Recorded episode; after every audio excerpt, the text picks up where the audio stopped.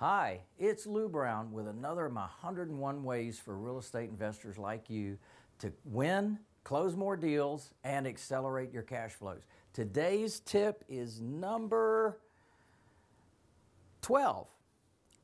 Always file a notice of purchase and sale agreement to protect your deal from being taken. Let me speak about that. It's amazing. We would like to believe that a seller, when they sign a contract with you, are going to actually go all the way through to closing.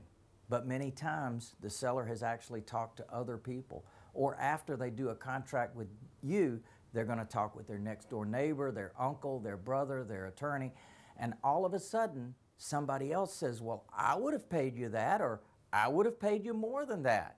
And then all of a sudden they're signing a second contract with somebody else. And have I seen that?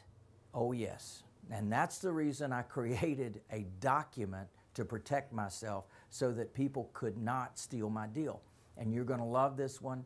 I've had so many of my clients nationwide tell me that this contract actually made them and saved them 10, 20, 50, 100. One of them told me $225,000 is what this one document made for him.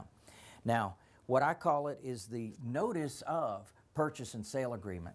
Now, the notice of purchase and sale agreement is a document that you would actually record at the courthouse to let the world know that this seller has entered into an agreement with you. And the cool thing is, the seller signs it. They sign it at the same time that they sign your purchase and sale agreement that I talked about in another tip. So what happens is when they sign this, you trot down the next day to the courthouse and you get this recorded on public record. So then if there's a title search done by somebody else to buy the property out from under you, then this is going to pop up.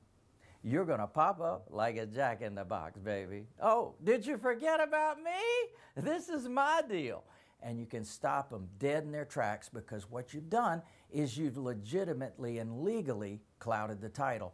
Now, a little caveat, don't record this if you don't have a purchase and sale agreement. But if you do, you have every right to record this. Why? Because in my purchase and sale agreement, it actually says you're going to do exactly this. And then your seller signs this, and we put this on public record. Not the contract, just the notice of purchase and sale agreement. Well, I hope this has been enjoyable for you. I hope that this is going to be profitable for you. I know it will be. I'd love to share more of my profitable tips with you.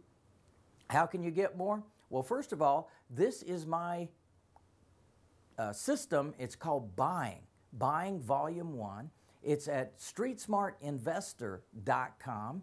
Under Tools, just click on it and go to Buying Volume 1. I've got many different documents that have saved and made me a fortune. It's a very critical piece, regardless of the size of business that you're going to build. So if you'd like to see more of my tips, just simply like it, love it, share it, comment on it, subscribe, and share it with your network too. Thank you for watching, and I hope to see you soon. Yeah, baby. Thank you.